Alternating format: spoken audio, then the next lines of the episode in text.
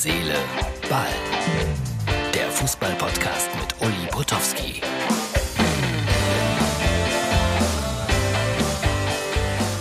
Herz, Seele, Ball für Dienstag. Ja, es war ein komischer Montag für mich, weil ich musste jemanden zum Flughafen bringen nach Dortmund, meine Lieblingsstadt, nach Gelsenkirchen. Und äh, ja, da wird man schon mal erkannt in Dortmund.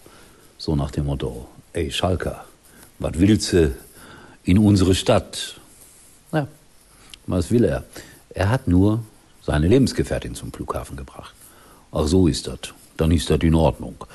Dortmund, Effenberg, der hat ja wieder was Kluges gesagt. Ich finde, solche Sätze kosten dann kein Geld fürs Phrasenschwein, kriegt sogar noch eine Überschrift in anderen Zeitungen. Effenberg hat nämlich gesagt, der B V B braucht Drecksäcke. Bezogen das Ganze natürlich auf die Niederlage in Leipzig. Ich finde, ja, das ist wahres Fußballwissen. Der B V B braucht Drecksäcke. Schöne Formulierung. Und so einfach ist das. Ja, was haben wir denn noch gehabt? Ach, Modest. Ich habe ja gesagt gestern, toll, er hat äh, wieder zwei Tore geschossen. Und nach dem zweiten die Geschichte mit der Schiebermütze seines Trainers. Das sah man auch schon äh, im Fernsehen dann, wie wütend der Trainer war, dass ihm Modest äh, diese Mütze da aufgesetzt hat. Das fand er gar nicht gut und hat ihm, glaube ich, auch noch ein paar deutliche Worte gesagt. Ich fand das auch ein bisschen übertrieben. Und die Schiebermütze ist ein ganz großer Renn- Renner im äh, Fanshop des ersten F C Köln, kostet, glaube ich, neununddreißig Euro. Ich habe mir von einem Insider sagen lassen, die haben zehntausend Stück davon innerhalb kürzester Zeit verkauft. Ich würde mir auch eine kaufen, aber Schiebermütze steht mir nicht. Überhaupt keine Mütze dieser Welt steht mir. Ich gebe es ja gleich zu. Also das ist schon irre. neununddreißig Euro V K.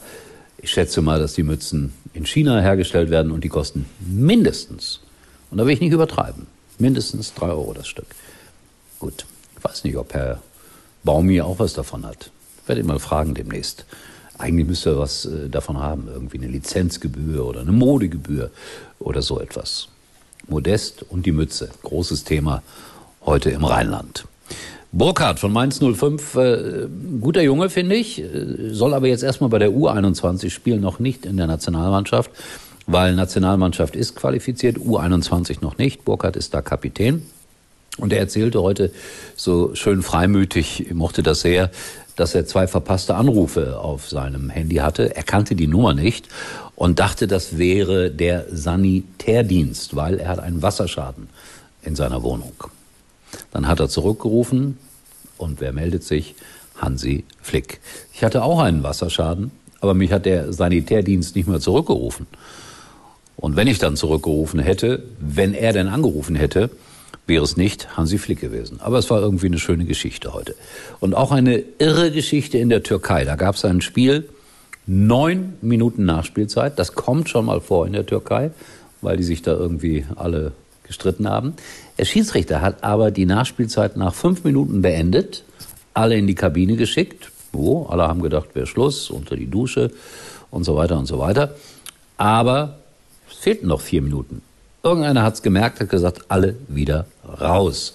Mein Freund Tobi aus Mainz, einer der besten Sportwetter der Welt, hat mir die Geschichte geschickt. Denn jetzt wird's ganz kurios. Die Tore waren nämlich abgebaut und die mussten dann erst wieder aufgebaut werden.